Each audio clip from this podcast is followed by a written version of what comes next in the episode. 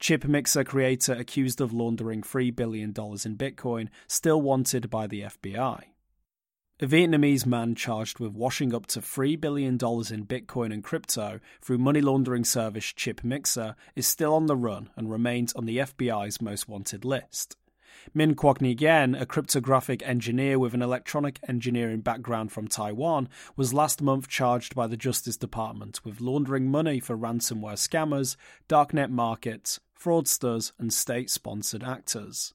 The Department of Justice also alleges that ChipMixer, created by Nguyen to help criminals bypass Know Your Customer and anti money laundering measures, was used by the Russian military, state sponsored North Korean hackers, and a recently collapsed exchange. This is possibly a reference to now defunct crypto trading platform FTX. The largest transfer of funds on the system is alleged to have taken place by North Korean hackers, who used the system to launder over $700 million from Axie Infinity's Ronin Bridge and Harmony's Horizon Bridge in 2022 and 2020, respectively.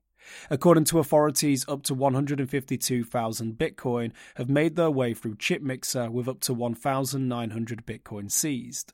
Charges were filed against Nguyen in Philadelphia, and an FBI warrant was issued after an extensive international investigation conducted by European and US authorities and Interpol.